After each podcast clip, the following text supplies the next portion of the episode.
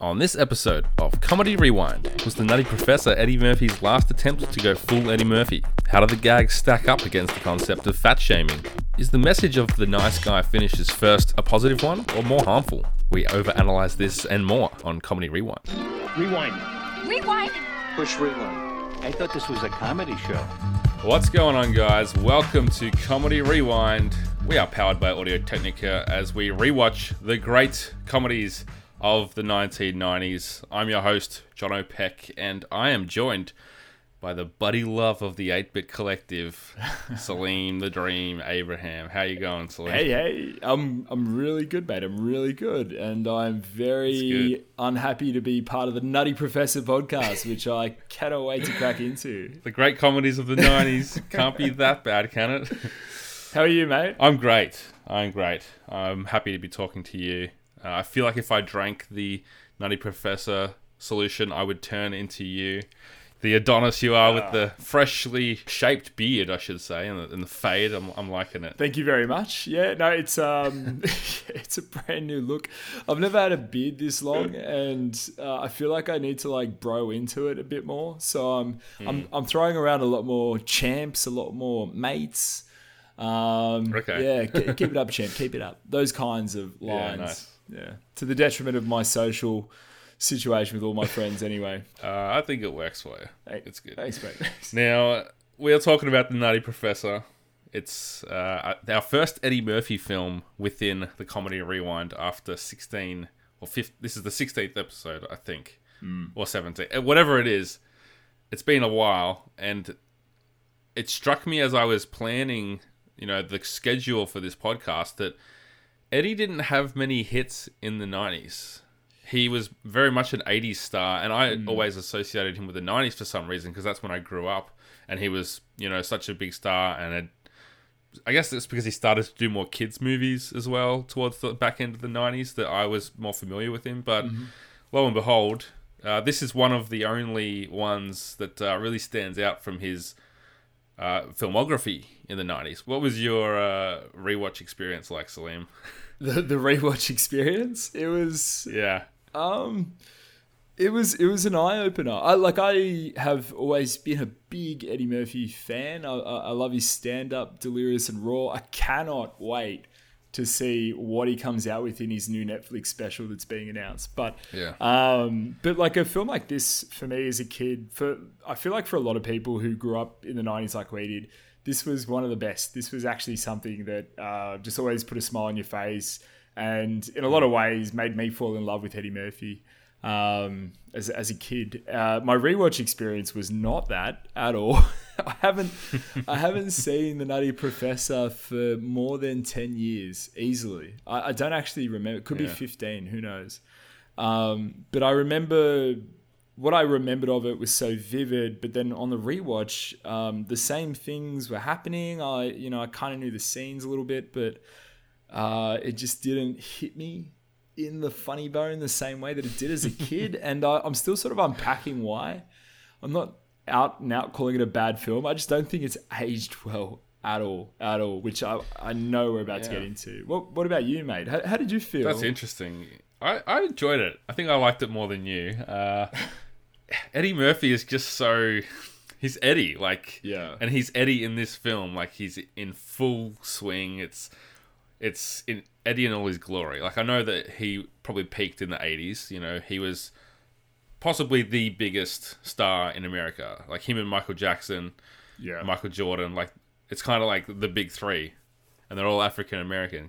So a good time for the black culture in America in the 80s, but.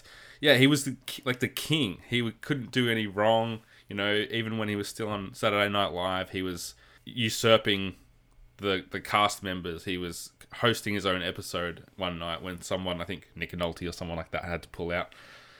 And that's just unheard of. It just doesn't happen. And to go on and do, Beverly Hills Cop, Coming to America, Trading Places, it was just hit after hit. And then he kind of plateaued a bit in the 90s. And I dug a little bit into his catalog to look at kind of what went wrong. I don't know. He seemed very down to earth in the 80s, and maybe he got too successful. Maybe the Raw and Delirious suits was so tight that they cut off the circulation to his to his brain or something. But yeah, I guess Harlem Nights was closing out the 80s. That movie was panned pretty badly. And then Another 48 Hours came out, probably suffering from a bit of sequel-itis. Boomerang did well. The Distinguished Gentleman was somewhat of a flop. Beverly Hills Cop 3, again, like another sequel. And then Vampire in Brooklyn, a very strange film to be part of.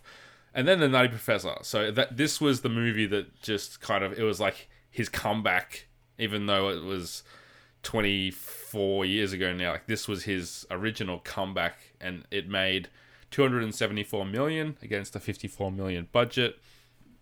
And I think for a lot of people, probably like you and me, who didn't grow up with the 80s movies, this was who we probably... Like, this is what we associated with Eddie. It's the best example... for us, of him playing multiple characters like he'd done in 80s movies. And it was that kind of... It, for us, at least, it was starting the trend of actors doing that kind of shtick, that gimmick of playing multiple characters. For me, not knowing that he'd already been doing it in the past. So that's kind of what I think of when I think of the Nutty Professor. And I guess his range of being able to convincingly play essentially... the two main characters as Sherman Klump and Buddy Love. It's kind of like a split personality, so he really gets to show everything he can do, how charismatic he is, his comedy range, you know, from being a klutz to being kind of over-the-top charismatic and almost like a bully in some ways. So that's what I really love about this movie and what I enjoyed in the rewatch.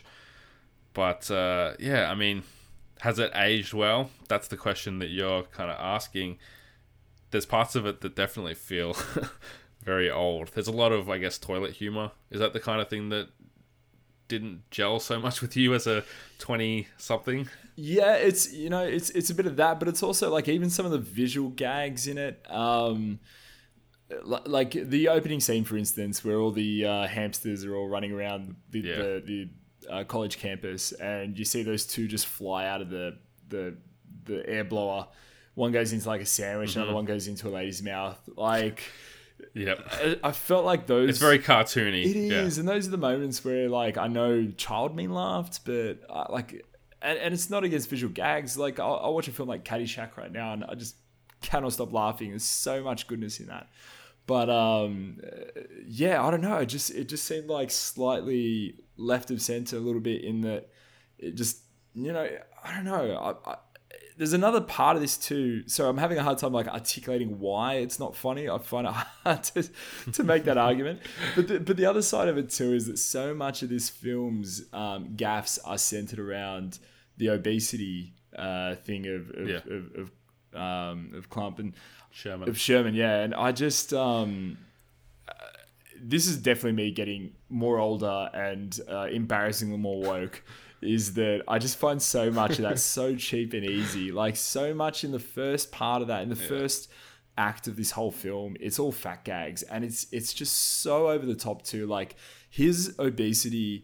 And it needs to happen in the movie, I guess, because the whole thing's centered around him losing all that weight. But it's like so much like the first act is just crushing this poor man for being a big old obese dude. And it's like the gut wiping the blackboard off. It's like, it's not even weight related. Like him knocking the balls over on his desk. That's just like clumsiness. It's not even weight related. And then what it does well, though, is like it kind of underpins all of that humor with... subtle moments where he observes how fat he is in his own environment and visually looks sad about it or embarrassed by it. And like, so the jokes don't land, and then the dramatic parts of it do. So all I do is just feel bad for this poor fat guy in the first act and throughout the whole bloody film. There's a lot of pathos in there. You feel for him from the get-go, don't you? Like, but I remember even as a kid, this was a movie that tugged on my like heartstrings in some ways. Honestly, I've always been overweight, and I watched this dude who's hugely like morbidly obese, and I can relate to that, wanting to look different and wanting to feel different and be a different person sometimes. And like, that's something that, whether you are in good shape or not, I think it's like, there's a message in this movie that I really like, and it's that we are so far off from each other. I hate the message in this movie, but go on, mate, go on. No, well, okay, I'll save this because we'll get to it later, because it's something that I think holds up well. Okay. So we'll get to that. All right. Let's dig back into a bit more about the film. It's a 1996 remake of a 1963 film by Jerry Lewis. Probably Jerry Lewis's most famous role as the titular character, the Nutty Professor. Uh-huh. And have you seen that original version? No, I haven't. No. I couldn't tell you anything about it. All I know is Jerry Lewis is in it, and I learned that 60 seconds ago. Oh, really? Okay, well, there you go. I mean, it was a huge hit in the 60s. I think it made 40 million or something. Right, okay. Something which is like, it sounds like a lot of money for back then. It's $2 billion today. And, yeah. And there's something in that movie that I saw it when I was a kid after I'd seen the Eddie version, but the climax of this movie, when Sherman or Buddy is turning back into Sherman, and there's like that kind of inner fight that's happening on the stage. Yeah, there's something that Jerry Lewis does which is amazing. I think it's an amazing performance because he's turning from Buddy Love back into his character, who's not called Sherman Clump, I forget his name, but he's turning back into this character like live in front of you without all the CGI and all the, makeup and the crazy the crazy special effects that is happening in this remake. He's just doing it from pure acting. And it's really, if you can find it on YouTube or something, have a look, because I've always thought it's a really brilliant performance of his personality and his physical appearance changing in one unedited shot. It's really great. Anyway, Jerry Lewis was involved in this movie as like a producer and had a lot of respect for Eddie, but he later was quoted saying that he shouldn't have done it because his first film was perfect the first time around, and it's diminished that perfection by letting someone else do it. Wow. And that's interesting from, like, I guess a veteran of comedy, someone that's always been a huge figure in American culture as a comedian, and he even pulled out of doing a cameo in the movie because there was too many fart jokes in the script. So, wow, I find that quite interesting. A bit of an indictment of the style of humor for a large part of the movie. But I think there's some redeeming laughs in here. Personally, let's get into some of the categories. First of all, Rotten Tomatoes, 64%. So probably higher than you would have expected, I'm guessing. That's fresh. No, not really. No, to be honest with you, kind of, I would have expected a little bit higher. I feel like it's aged poorly, but people are probably reviewing it later and later after it was released. But yeah, I thought it'd be a little bit higher. It would have been received well, right? Okay. Yeah, I mean, I've got a critic review here from Entertainment Weekly who said, "You can feel Murphy rediscovering his joy as a performer. He rediscovers it too as Sherman Clump, a fellow who, much like Murphy, is on the bottom rung, desperate to reinvent himself." Oh my god! And at long last, he does. Oh my god! How's that for writing? That's horrendous. That's such a sledge. I love that. It's good. It's good. We'll move on to the number one song when this film was released in June of 1996. You're not going to guess this. I'm even going to let you guess it because in America, this was the number one song. Bone Thugs and Harmony's The Crossroads. Is that on your radar? Just meet me at the crossroads. Yeah, I know that song. I had no idea that would be it. That's incredible. When was... you've got enough of these now. When was Leanne Rimes' Can't Fight the Moonlight? What year was that? Oh, dude, that was in the 2000s. Was that the 2000s? Much later. Oh, my God. Yeah, because that was the Coyote Ugly soundtrack. It was the Coyote Ugly soundtrack. But probably like 2000... I'm guessing... 2002 or 3. Okay. Yeah, right. I you've clearly picked the best person to jump in on this with you. All this 90s nostalgia I'm bringing.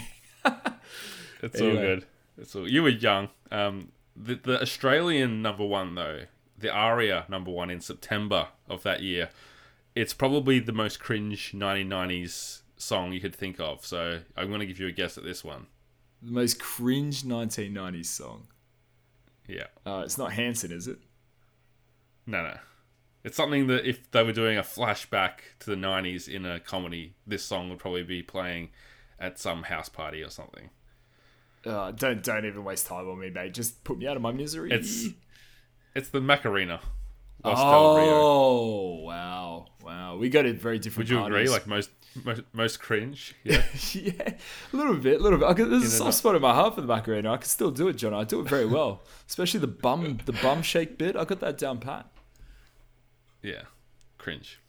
Anyway, even as like an 10, 11 year old, I thought it was cringe, but fair enough. Oh man, what have you done for me lately, Saleem? We've got Eddie Murphy back in the stand-up game, as you referenced earlier. He's doing a stand-up special, and he was on a recent Comedians in Cars Getting Coffee episode talking about his journey back into stand-up, which I'm excited to see, and I think a lot of people will be eager to see what he can do, just because he's been away from pure comedy for so long, whether it's animated films like Shrek, whether it's kids movies. He's done a few serious dramatic roles, and he's just hosted SNL in the last couple of months, which was his first appearance in 30 years or something, if you don't include his very brief appearance in the 40th year anniversary of SNL. So that's been a pretty big thing for him. It was actually huge. So I don't know about you. I listen to so many different podcasts hosted by so many different comedians, and every single one of them was talking about that SNL appearance. They are all on board with Eddie Murphy's return. So I'm right there with them, man. I can't wait to see whatever this special looks like, and it's on Netflix. It's going to be on Netflix. Yeah. So that's cool. Beautiful. And speaking of Netflix, Dave Chappelle has a big part, or a part in this film, and it's one of his first notable roles, I would say, but he's back on Netflix as well with a couple of specials last year. He's, like Eddie, went away for a while, but now he's back, and he's doing the same kind of humor he's always been known for, upsetting people. But it's good to have him back. Yeah, I remember seeing an interview years ago where his whole filmography was being discussed, and they talked about this movie, and they actually talked about what it was like performing in front of Eddie, who was this comedy god at the time, and he was an aspiring comedian. Yeah, and he said what he was doing between takes was actually telling just other jokes. And one of the biggest moments in his life was when he told a joke that made Eddie spit up whatever he just drank through his nose and got a laugh out of Eddie. So that was for him one of the gold standard moments of his life. And I don't know, as a bit of a comedy nerd, I kind of love that so much. This idea that this guy who went on to be such a great, has made another great laugh, and he just beautiful. Yeah, that is cool. I mean, Chappelle did kind of come out in the 90s. He was in Robin Hood Men in Tights. He was in this. He did Blue Streak with Martin Lawrence, I think. Mm-hmm. And Half-Baked was his own kind of movie. Mm. And then obviously that was going straight into the Chappelle Show in the early 2000s. So I think this was probably a movie that brought him onto a lot of people's radar, though. So it's cool to see young Dave in this movie. We'll get to him a bit later. Jada Pinkett, now known as Jada Pinkett Smith, I think. Is she still known as that? I don't know if she dropped the Smith. I don't know if they're together. Anyway. Still Smith, yeah. Yeah, she's still Smith? Cool. All right.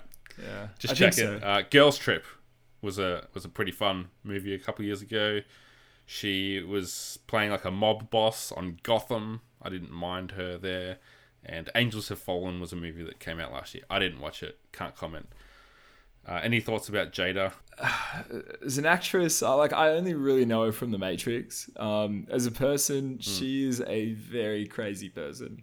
If you, she's very she's introspective, got some good range, and very spiritual, and very much like this film, just loves moralizing a lot. So you can go to her Instagram at any time, and you'll just see her reflections of life and her view from the top as a person who's lived well for so long, but still somehow grounded.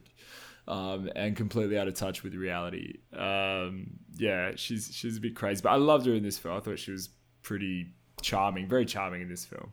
Okay, now Larry Miller was the last one I wanted to touch on. He plays like the dean of the university in this movie.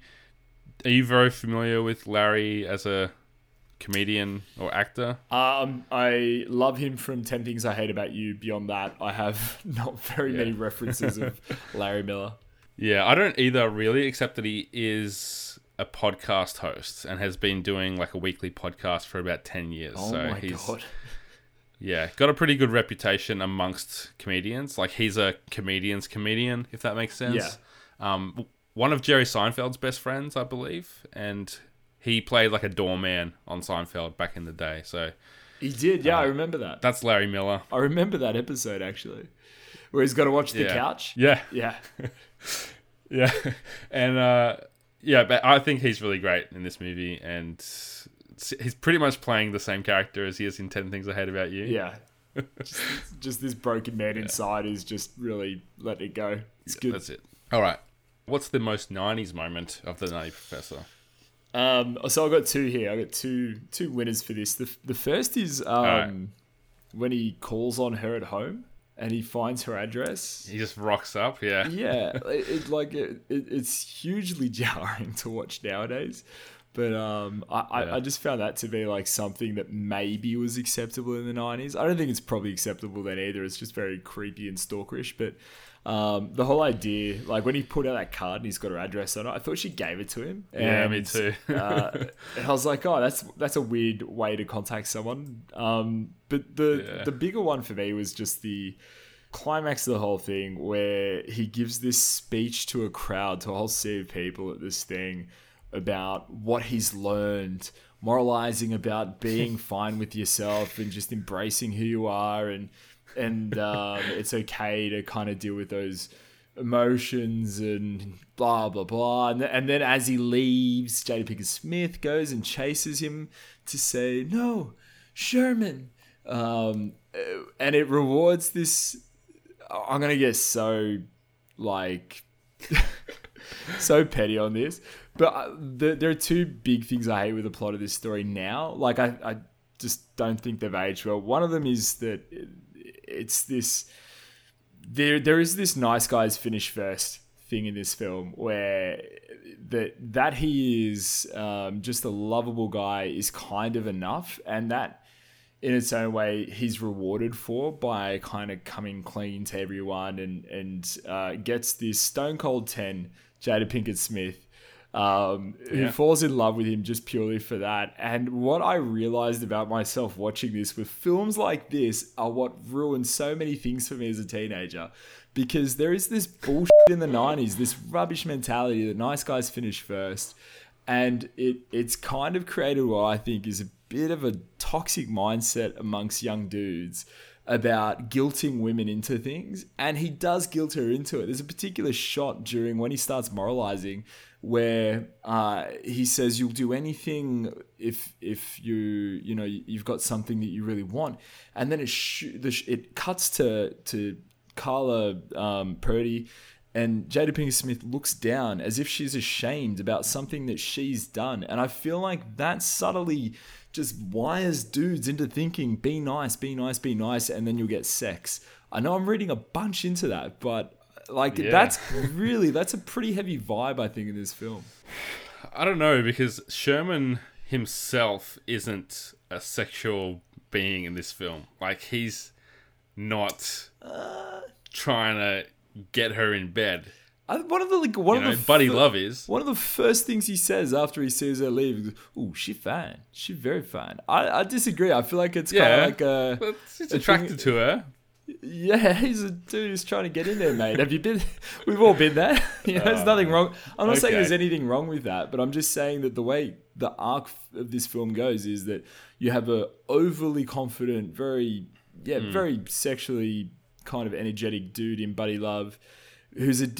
And like, it's almost like they are two different characters in the film. They are two different people. And you could play it out in any other 90s film. You've got the nice guy, and then you've got the dick. And the dick doesn't get what he ultimately wants because he's a dick. And the nice guy finishes first because he's the nice guy and she understands that about him. Like that, even though it's the same person in this film, that duality is there and the movie still has the same message at the end, in my eyes at least. What would you have it do? Like, would you just add a bit more nuance to Sherman to make it so that it's not just nice guy gets girl? I think because what are you saying? Like, man, nice guys don't get girls? What would I do? I think as a scientist, he sucks. He quit way too early. If the only problem was that the testosterone levels were too high, go back into the lab, get those levels down, keep trying. I think his life was. But then it's not a romance movie anymore, is it? Well, it will be if he gets the formula right. Then he lives happily ever after. I mean, Sherman Clump in Buddy Loves Body. That's kind of what he was hoping for, right? The testosterone was it's like 6,000%. That's a lot of testosterone. 6,000% of anything is a lot, I think. Yeah. So anyway, like back to the question. Those were kind of the two 90s things for me: the moralizing and the address. And there's so much more though. Like there's so much 90s stuff going on here. The fitness guy Artie, whatever his name is, I forget. Yeah, he's like constantly throughout. Like that guy is. I don't know much about him, but I know he's in all the '90s things I've seen. So that guy to me is like a very '90s touchstone. Here's the thing about that: the guy that you're talking about is Richard Simmons. Richard Simmons, thank you. Yes, and I thought that's like a super Richard Simmons, like a super '90s thing to have him here. He's in Space Jam, I think. But then when I was doing my research, that's actually Eddie Murphy playing a Richard Simmons type character. No way. Now, is your mind blown? Because mine was. I'll tell you why my mind's blown. Go back and watch it. I'll tell you why my mind's blown, and I have to. Yeah. Is because it actually looked not even just like not Eddie Murphy. It looked exactly like Richard Simmons. It looked exactly like that guy. I need to rewatch that. It's the hair. It's like they've nailed the hair and the like physique of Richard Simmons and like the voice and everything. So you don't notice like the fact that it's an African American man wearing like white makeup and his nose is obviously like quite different from Richard Simmons. And when you go back and see it, it's like, oh yeah, how did I not notice that? But yeah, it fooled me for 25 years. Mind blown. Jono, you've blown my mind, mate. You tell me, what's the 90s thing for you? Yeah, I mean, I guess the style of the humor is very 90s, but as far as moments, there's a few references and things that happen that I wanted to shout out because they just wouldn't happen now. There's a reference to the sitcom Roseanne in its original run. The dad says, I'm trying to watch Roseanne. He is... his TV is... the old school like dial turning one, but he does have a clicker for it, so he's got the remote, which was probably a newish kind of thing at the time, or not. It was like I guess a luxury item. There's a Jenny Craig reference to dieting. Jenny Craig diet fad seems like a huge super 90s thing, like she was a household name at some point. As far as like fashion, Chappelle having his underwear like right up a good 5 or 6 inches above his pants on stage. This is like a performer. It's not a guy on the street. Like, I guess it's a street fashion statement, but it just was such a bizarre thing. And like, he's wearing that weird hat, and it's, I guess, an era where comedians had to kind of have a gimmick to stand out, and that really screams 90s to me. I love everything Dave Chappelle's wearing. I thought it was the best. Yeah. It seems very true for like deaf comedy, which is the reference they kept throwing out. Deaf comedy jam. Comedian. Deaf jam, yeah. Yeah. And then Montel Jordan was performing before him. Like, he was. Super R&B soundtrack on this one. And R&B is... The 90s R&B is a very specific sound. It's that Boyz II Men kind of thing. Mm. But I mean... Going on to what you were saying about the whole, I guess, moral of the film, it is based on that 60s movie, and that is the original ending where he comes off stage. She tells him that she loves him more than Buddy Love, and I guess they're trying to stay true to that ending. But I can see what you're saying. I guess it's kind of like almost a Disney-ish kind of after-school special kind of thing. It's as much and like I don't want to crap on, but it's like it's not just the story pointing us there. It's as much the script and the editing that have kind of put that sequence together in just the right way that makes you feel like, yeah, okay, I'll be nice to everyone and hopefully they'll f*** me. Like that's that's kind of... That's a very cynical... Didn't click when I watched it at 8. But yeah, at like 14, I was like, just be nice, see what happens. I think that's a very cynical outlook, Saleem, because... You weren't there when Jem Hastings turned me down, dude. You weren't there. Okay. I was so nice for so long, and I was so heartbroken. I think that it might be like a misreading of the message of this movie, because it's... I think that the message, and I'll blow what I'm going to talk about later... I think that the feel goodness is here, and the message is saying like be yourself, and that's how you end up with the right person, not by pretending to be somebody else. And I guess it's easy to misinterpret that with what you're saying, but that's what I took away from it. No. I see that. I obviously see that, and I'm not walking away from this film thinking that the pure message of this is be nice. Things will happen. That's blatantly clear. But it's an incel kind of state of mind. I think it's not a fault to lay at the feet of this movie alone either. But it is definitely thematic through the 90s, through so many romantic films in the 90s, for there to be this nice guy finishes first thing of it. And I think the reason it sort of pops up in this film unintentionally as well, I might add, is just because. It is just so unbelievable that this woman from the get-go is so head over heels for this guy. It's so unbelievable. And then what doesn't he's quite so smart. Work... Because she's been following his work for so many years. What doesn't work in the middle of the film as well is that she's also kind of on board for Buddy's grubbery as well. Like... He cracks a joke about her wearing licorice lingerie, and she's like, kind of, yeah, man, I'll play this. Like, oh, let's fucking do it. Let's hang out. So it's like it would be one thing if she was consistently just that person through the whole film, but she's not. She's kind of down for a really good time as well.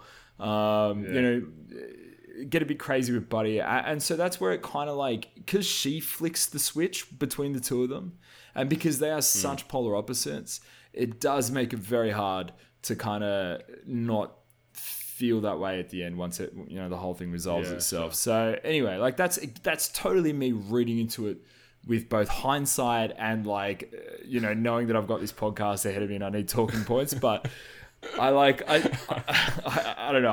I that's all I can kind of see in this film, but amongst other things, which, you know, there's still room to get into. So. No, that's good. I mean, this is the podcast where we read into social commentaries on 90s movies with fart jokes. So no, it's like such easy pickings. I feel bad. It's good. That's good. No, I love it. Right. I love it. Cool. Oh, man. Most iconic scene. What did you have? Because there's a couple for me. There's two... is there two? There's two for me. One of them is... it's got to be the first time they hit... Scream Comedy Club and he just gets lit up by Dave Chappelle. So that's one of them. Yeah. But I think probably what beats that is the dinner room table scenes. Yeah. The scenes where he's playing all the characters and they're all just having like the most crazy dinner conversation, and like the back and forths between him as the dad and him as the grandma, and the grandma's just constantly like so quick to like violence with the dad as well. Like that, those for me are probably the two most iconic. What about you, mate? Yeah, I had the exact same thing. I wrote dinner scene and Chappelle roast, and it's kind of like a double because there's two dinner scenes. There's one by himself at the start, and then one where he brings Carla or Vanessa, Carla Purdy, brings her home to meet the family, and then of course there's when he gets roasted, and then when he goes as Buddy Love and roasts Chappelle. Yeah. And I think it's the first dinner scene and Buddy roasting Reggie that I think are the two that stand out to me, because I guess they stick out in my mind a bit more. It feels like the first time he's getting roasted, I just feel bad for him, and that's again like what I was saying before, I'm just like putting myself in his shoes and feeling super uncomfortable as someone who's like at times been made fun of for my appearance or whatever, like just feeling like he's stuck in this room in front of this girl that he likes getting destroyed, and he's trying to laugh, but he's clearly not enjoying it, and it's just like it's so mega cringe. It's so sad. Yeah, it's so hard to watch. Yeah. Cool. But the dinner scene, yeah, like that is really Eddie getting to be Eddie and doing that thing where he plays all these characters, and yeah, kind of a thing that a lot of people wouldn't have realized that it was him. I think they would have just thought that it's several people, unless you're a big fan and familiar with his work, and that he has played multiple characters and has been known to do that. I have a little tidbit here that the studio initially objected to having him play all of those clumped characters because it would have been a lot cheaper to just hire additional actors rather than do the whole like green screen or whatever, multiple costumes, however they did that. Yeah. Obviously it went ahead and they decided it was the right thing to do, and it's a good thing they did because that really is, I think, the most iconic part of this movie. It's the image of them around the table that I think you remember and think of when you think of the Nutty Professor, and so much so that it was built around those guys in the sequel, The Clumps. Like, it was named after the whole family, not just him, right? Maybe you know this, I don't, but is that kind of scene, is that what Tropic Thunder, Jack Black's character, and what he's famous for? It's pretty close, right? Like, that's what his character's meant to be. It's this comedian who's... I think so. Yeah. Anyway. It's a send-up, yeah. Yeah. And it was kind of like this, you saw Martin Lawrence in like Big Mama's House, and there's other movies that kind of followed suit of the whole like cross-dressing and that kind of thing to play a different character, and especially his portrayal of like his Sherman's mum. The Hercules, like that is probably the quote that has lived on the most from this film. Yeah. And you wouldn't have that without that scene. No, not at all. So, Saleem, what holds up the best? You've said what you don't like already. What holds up the best? I'll answer both questions here. What holds up the best and what holds up the worst? What holds up the best is the prosthetics. I think in like an era where like cinema's pushing towards digital effects to age characters or to transform actors into specific characters, I think like just these old school effects surprisingly hold up really well. Like he gets so much like expression out of, you know, Sherman and all of those other family characters that you buy them outright. Like you said, like people probably saw that and didn't realize that they were actually all Eddie. So I think that holds up the best. What holds up the worst is the rest of it. And I'll just leave it at that. Okay. I think the what you just said, it makes sense. They actually won the Oscar for best makeup. Really? So we're talking about an Oscar award-winning film here. You are slandering an Oscar winner. But yeah, I think that when it goes from prosthetics to CGI is when it doesn't work so well. Especially that ending where he's turning from Clump into, from Buddy Love back into Sherman Clump. Yeah, no, I agree. That's when it's like very obviously CG and doesn't hold up so well. That said, I do like that scene in general. I feel like the movie has good pacing and that it builds up to a climax, which you can't often say in comedies. Like it has a lot of drive and it feels like it's building up. To juxtapose that with another movie where the nice guy wins that you did like, There's Something About Mary. I don't know why you didn't rail against that one. Because that's a flawed character. That movie kind of just like he fights the dog in that movie, and then it kind of just ends in a somewhat anticlimactic fashion by comparison to this movie, where I think there's the tension of building up to this scene, which I think that works. Can I tell you the difference between those two films right now? Is that in There's Something About Mary, you have a flawed character who is from the get-go very genuine with the woman about, you know, who he is for the most part, but who f***s up and makes mistakes along the way. Bad ones too, like hiring a private detective. And he kind of comes clean about that in the end, but you do see the attraction and you buy it the whole way through. In this... Again, it's just so like flip-floppy between, you know, him and particularly like after this, where he takes Carla to dinner and she can't stop talking about Buddy. Like, you know, you're friend zoned. So how does I can see the inconsistency there. Yeah, yeah. So that's anyway. As opposed to like Mary going on the date with Matt Dillon's character and kind of thinking he's a bit of a creep. Yeah, I guess that's the difference. It's like if she was a bit turned off by Buddy, then that would make more sense. So, but she was still willing to give him another chance. Like after him being, he's just that attractive. He just has that effect. Yeah. Maybe we can rewrite this movie and fix the mistakes, Saleem. It sounds like you've got a lot of ideas. Yeah, man. Just hire me. We'll do the Nutty Professor 3 or remake number 2, whatever you want to do. And I guess as far as holding up the worst, you mentioned at the top the fat shaming, for lack of a better term. I believe they thought they could get away with it because the message of the movie was that it's okay to be big and it's okay to be who you are. Like, you don't have to be ashamed of your appearance. But at the same time, they're making all these jokes throughout to kind of get to that point. So I don't know if it holds up the worst, but it's a little inconsistent in the way that it's done. And it is a comedy. We're over-analyzing it. But what do you think of that kind of idea? Like, I mean, I kind of had a bit more to say about this, I guess, a bit with some of the other questions. You're right. I do think it is a bit inconsistent. They need to do it, right? Like, so you need to set it up so that he feels self-conscious, and you need to see that he's self-conscious. So being a comedy film, like literally every scene he's in, his weight is the elephant in the room. Not to use an elephant, but anyway, that's a good pun. But it's the unspoken thing in every conversation he has for that first act. And it's so, sad, I guess, as you watch it. And I don't know that I would ever feel comfortable at any point in time. I mean, that's such a woke thing to say as well, isn't it? But like, I feel like at least as seeing as an adult, you never feel like you can laugh at the things that people are laughing at him for.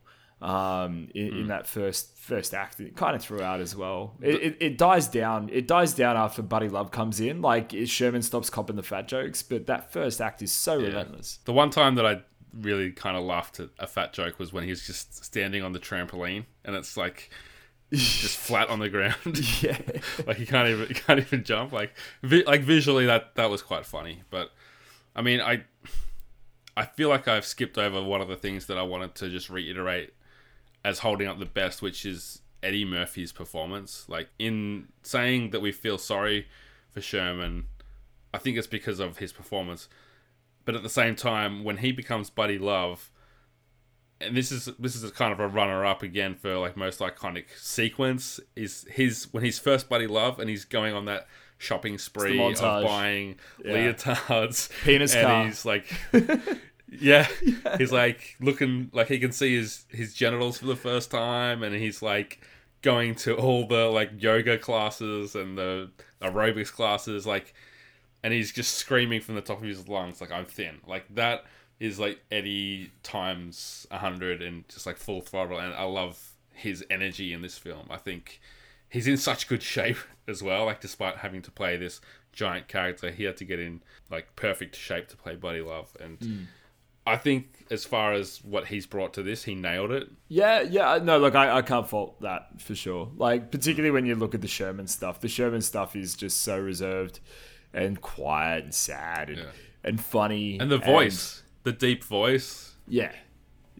No, it switches between. Yeah, it's good. Like, again, I'm right there with you on the performance. I have no problems at all with that. It's just the broader issues, I think, with it, that I felt. But I love it. And look, I said I didn't laugh.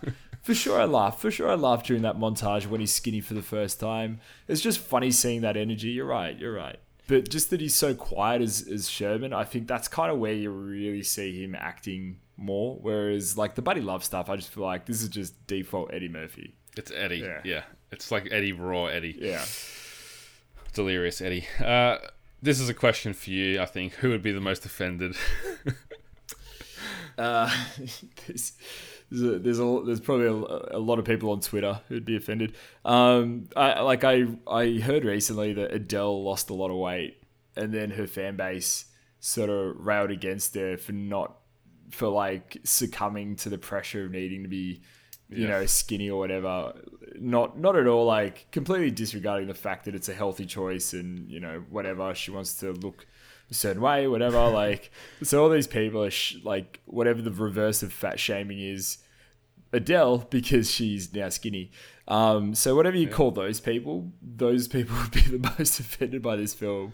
That that you know, not I guess it's the word accepting yourself for who you are is not enough, or whatever that is. Yeah, I think we've talked about this on other episodes as well, but it's often not the target of the jokes that would be the most offended by this. It's the people that get offended on their behalf. Yeah, because they're so woke, and in this case, yeah, it would be those people who are saying you can't make fun of, you know, fat people. It's not the fat people, because a lot of people who have an appearance that can be made fun of, I guess, are kind of built a resilience about it, and they're probably got a good sense of humor about themselves, and it's more other people saying you can't say that, that's not right. Like, that's my experience, and I'm saying that like as someone who's had a dad bod for longer than I've been a dad, you know. Well, also, we're probably leaving out the biggest group of people that would be offended by this, and that is the morbidly obese people. It would be hard to watch this film being morbidly obese. I think you would have a lot of reflections as you're going through this film, and there's nothing wrong with that. We all have our things. We all have our hang-ups. So I think this one just hangs on the fat thing, and fat people would probably not like to see this film. Do you think they'd be the most offended? I think they would be... I think if I'm cut from the fat jokes in the first... if the things that are coming out of Dave Chappelle's mouth make me feel bad, and I have no real lived experience with body dysmorphia... these people probably have the same thing. Would it still be body dysmorphia, or is it just kind of like an image issue, a self-image issue? Yeah, I'm not sure on the term. We'll just call it a self-image issue. Yeah, I'm not sure if body dysmorphia extends to cover obesity, but either way, yeah, you get the picture. Yeah, I mean, I think what I was saying before applies to a lot of people as far as like having a sense of humor about your own shortcomings. I guess not everybody would. That's the thing where I'm kind of generalizing. So yeah, that's certainly a fair point. But like when you're like, say you're super tall or super short, like you've heard every joke that there is already. So I think, but it's not, I don't know, maybe they relate. Maybe they relate to Sherman and they feel bad, but then he wins the girl at the end of the movie. So who's the real winner? Show me a film where the whole core of the film is around the central character's internal crisis of being too tall, and all he wants is to be a little bit shorter. Like, if that was the core of a film, then yeah, maybe, you know, tall people out there would relate a little bit, or short people, vice versa. But like, this is about something that I think, you know, especially in the 90s, even today, like we are also conscious of who we are and how we look and how we present ourselves for the most part, and again, with no like lived experience of it, but just kind of, I guess, empathizing as best I can. I do feel like obesity is a big one where it's like you can't get away from it, you know. There's no haircut that fixes that, and you must just think about it constantly. It's not a bad thing either. I'm not trying to shame that either. I'm just saying that I do feel like it, you know, for a lot of people out there, could be and probably is a big part of how they feel about themselves and their self-esteem. And so to have this sort of presented in such a way, particularly where, again, they're just so relentless with the fat jokes, it would be a bit hard to watch, I think, you know? Yeah. No, yeah, I think you're right. Like I was saying before that watching... Sherman tugged at my heartstrings, and I'm far from someone looking the size of him. So yeah, no, that's certainly a fair point. I guess it comes down to the individual personalities and the way that you approach it. I know like America has like an obesity crisis.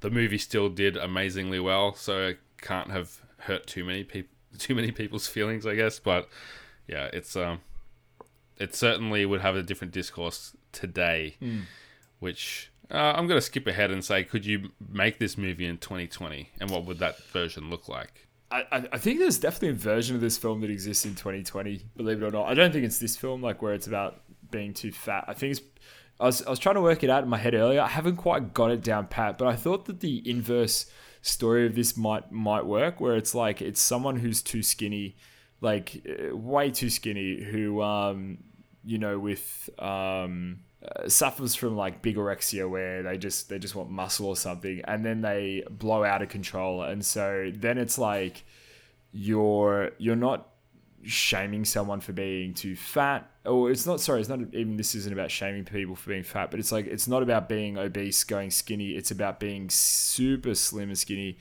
and going like gym bro, and then that kind of starts that whole story of you're a perceived better version of yourself, but you then have this realization that it's not quite where you need to be, and then you just go back to being the scrawny dude at the end of the film. I think that like that kind of like circumvents all of the fat shaming and just kind of gets to a little bit of a more relatable point of being the outsider more than just being this, you know, obese person. I think that story works. Yeah, it's like Captain America. Kind of like a Captain America. Basically. Yeah, like Captain America if he, you know, needed to take some pills every now and then to get jacked or whatever, and kept going back to his scrawny little self. I think that story works. I think you could do that quite well, actually, in 2020. Yeah, and I think you make a really good point. I think that would be the more interesting and more modern version to do. But I do think you could do the kind of obese angle, but it wouldn't be able to be this same style of comedy. It would have to be a bit more reserved, a bit more grounded, not so cartoony, and with a bit more respect. So that, yeah, you still feel for the person, but you don't see them ridiculed to the point of like cartoonish like ridicule, if that makes sense. Yeah. Because I mean, I think that you should, like, representation is such a big thing that you hear people talk about, and actors who are obese should be able to get leading roles just like actors who have disability or whatever it is. So I think that there's still stories that can be told, and like it or not, that's like a realistic part of life, is not fitting the conventions of physical appearance. So I think that you could still do it. It'd have to be less like laughing at them, if that makes sense. Yeah.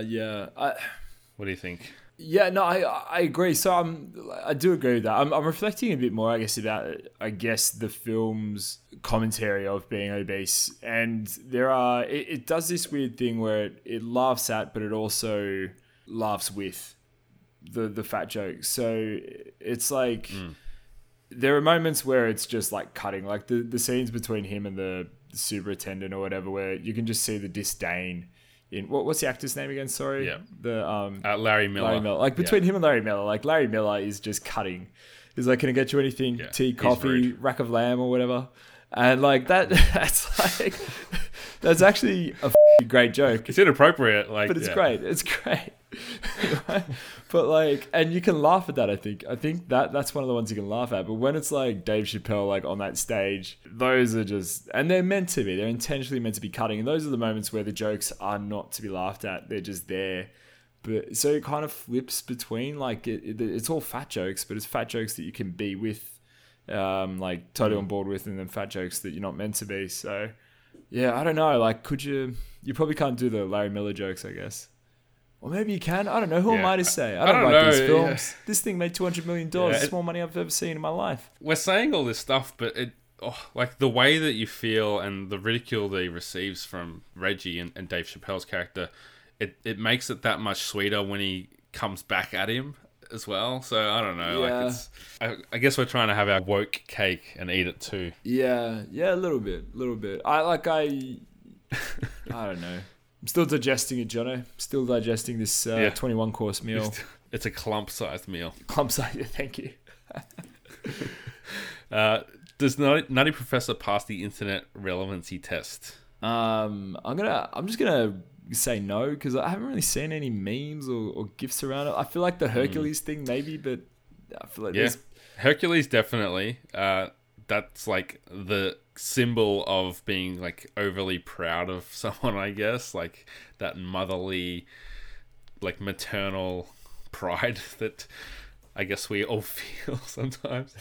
Saleem, if you ever launch a new podcast, I'll drop a Hercules GIF into the the Twitter sphere to express the feelings that I have for you getting back in the podcast game. You might be waiting a while. Yeah. The other one is like pouring the M&Ms down his mouth. Like I've used that before to express my love for Skittles because they look so similar, just being the multicolored candy. So that they're the two that I thought of.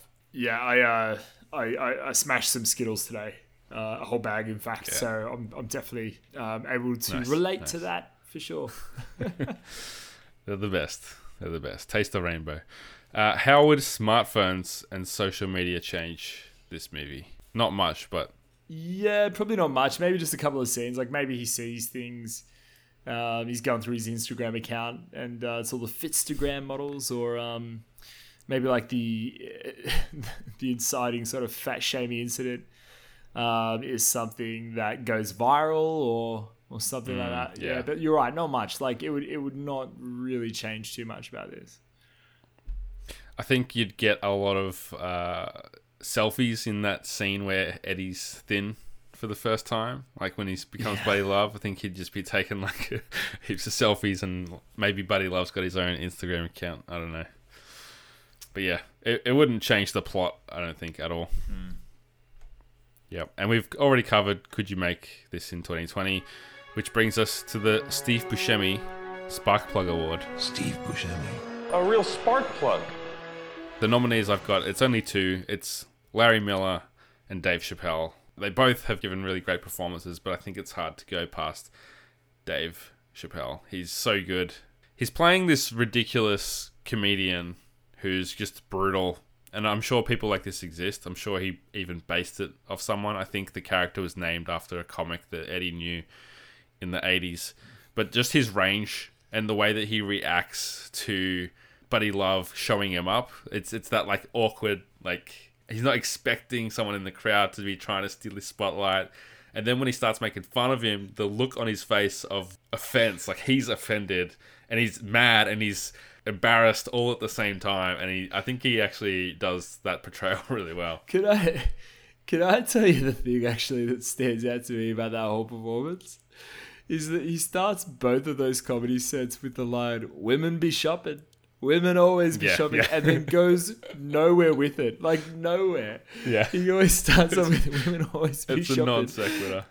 It goes nowhere, and it's like, was that just like funny? Was that funny then? I think it's clever enough that it's dumb. It's so dumb that you get this character is just this kind of comedian. Like, he's just like cheap jokes. It's all just cheap humor.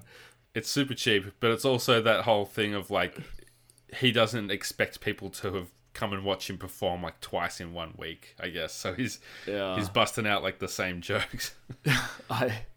I'm gonna start saying that places. I probably shouldn't say it. Maybe on Twitter. Women be shopping. Women be shopping. Women always be shopping. And what do you think, like when he takes his hat off and like you see his haircut, like that like that to me? I laughed harder at that when I was a kid. And then when I saw it now, I'm like, oh, look, Dave's got hair. Like, it wasn't that crazy a haircut. It's just braids, dude. Like, it was funny. Like, the whole scene's hilarious, obviously. Also, side note, a lot more N-words in this movie than I remember hearing as a kid. It stood out to me a lot more. I kind of thought this was like a PG-ish kind of film. But then, like, I don't know if that bumps it up or not. It just makes it feel like way more of like a black comedy than, I guess, what I thought, even though obviously it's black actors or black actor playing a majority of roles. I didn't kind of put it in that more like family friendly kind of more like wide mass appeal, don't want to offend like the white people kind of thing. And he's just acting like a guy from the streets dropping like N-words and stuff, and like I didn't notice that as a kid. Yeah, and like look, obviously, you know, you and I have been to dudes in Australia, that word really doesn't mean as much as it certainly does in America, but you're right, and it was a noticeable addition, particularly with the omission of all other swearing. Like, there's no other swearing in the film. In fact, there's like a scene where what is it? Someone no, it's your boy, the white comedian again, whose name I've forgotten for the third time. Larry Miller. Larry what? Larry Miller. Larry Miller, yeah. Larry Miller's got the hamster in his coffee, and he slowly brings it up and he goes, "Mother," and then it cuts on Like, so it's like, it's a film that's flirting with that while still trying to keep its rating. But you're right. There's so many M-bombs, Yeah. And like, I got no problem with that. It's just, it just stood out to me. Like I wasn't expecting it. And especially like knowing that Buddy Love is Sherman. It's like, it's almost like deep down Sherman's like this guy from the streets. Yeah. Yeah. He's like holding it in. Well, it's everyone else too. And like, and, but that's, I mean, what you're talking about is another problem I had with the film, which is the same problem, surprisingly, I had with Shazam, which is that the transformation, there's not enough connective tissue between the two that makes you think it's the same person. They're just so very different that you know what's going on, and that's fine. But like, it would have only been better if there was more between them that made them both one person, and instead you get the polar opposites and a throwaway line about testosterone that kind of explains why Buddy gets to be Eddie and Sherman gets to be the opposite. So hey, 6,000%, man. Yeah, 6,000. It's a lot of testosterone. My nuts would blow off if I had 6,000. That's for sure. Yeah. Okay. Well, the last question is The Nutty Professor still a good movie? I want you to answer this question first. You tell me, and give me your why you think. Obviously it is. My answer is yes. My answer is yes simply because I watched it and I enjoyed watching it. And I thought, this is Eddie. This is Eddie in all his 90s glory. You know, the 80s movies are great. They probably, like, I have a feeling like 80s movies aren't paced as well as 90s, and 90s movies aren't paced as well as movies now. But it's a very digestible Eddie Murphy film to go back and watch, in my opinion. Mm. To see him do what he does. I appreciate your answer. And now my retort. It's hard. It's so hard. Like, I feel like if it was the first time you saw this film and you saw all of this for the first time, even now, you'd probably like it. So I'll give it that. I think that I would watch Coming to America 100,000 times so that I didn't have to watch this once.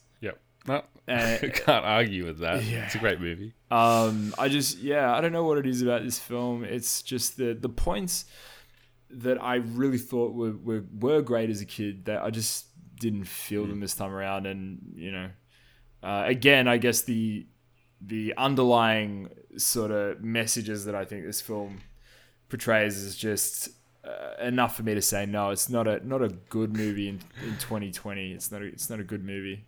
It's also one of the last times that we've seen Eddie be Eddie, I have to say. Like, I mentioned before about the animated movies. He went on to do, like, Doctor Dolittle, Daddy Daycare, like, these kinds of films. Bowfinger, he was fantastic in, and I hope we can get to that in a future Comedy Rewind. Yeah. But what about, like... Yeah, like... Where does Doctor Dolittle sit? Is that 90s? I think that's 90s. It is, but again, it's like, it's a kid's movie. Like, he's talking to animals. I'm guessing that one doesn't hold up too well as an adult. I don't know. Rewatch it. I think. I think you rewatch it, and if you enjoy it, then we'll do a Comedy Rewind. And then I gotta front my defense for why I think Dr. Dolittle deserves to be on Comedy Rewind. No doubt, to scathing opposition like yourself.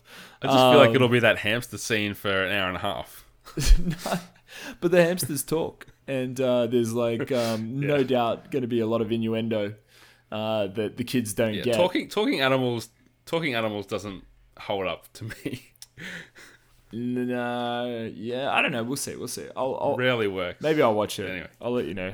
Is that so? That's your final answer? Is it a good movie or not? It's not a good movie. It's not a good movie. I just don't think it's a good movie.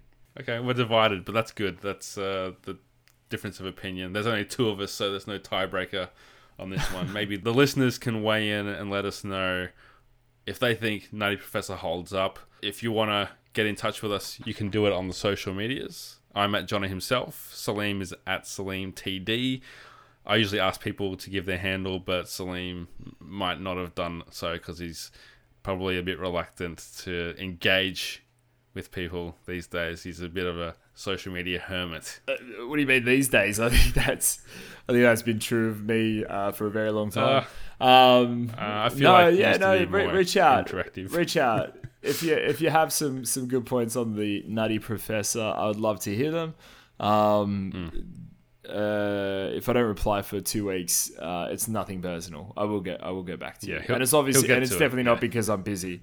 It's definitely not because I'm busy. It's because I'm lazy. So sorry, but yeah, no. Let us know. I would actually love to follow up on this with you, Jono, and see what everyone comes back to say, because I'm pretty sure I'm on the out here again. Like once again, I'm the lone man in the corner, holding on to just my contrarian views. We might do a poll. We might do an 8-bit poll. Oh, I was just gonna say, I'd like to know if there's at least one other person out there who sees the film the way I do. Like that's enough for me. That's victory.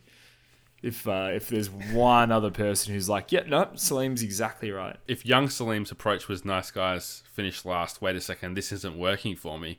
Where are you at now? This Saleem? Is like the origin of who you are in romance? This is this shit ain't working. I need to do the polar opposite. Just neg. No.